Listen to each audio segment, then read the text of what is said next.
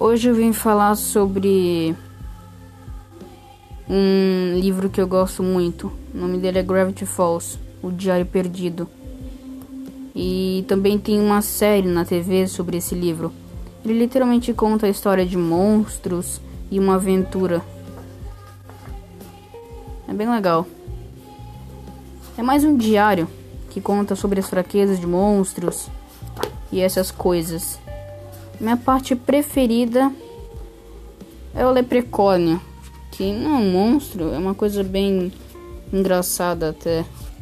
A capa é boa, o livro é incrível e a série também é bem famosa. Muita gente conhece.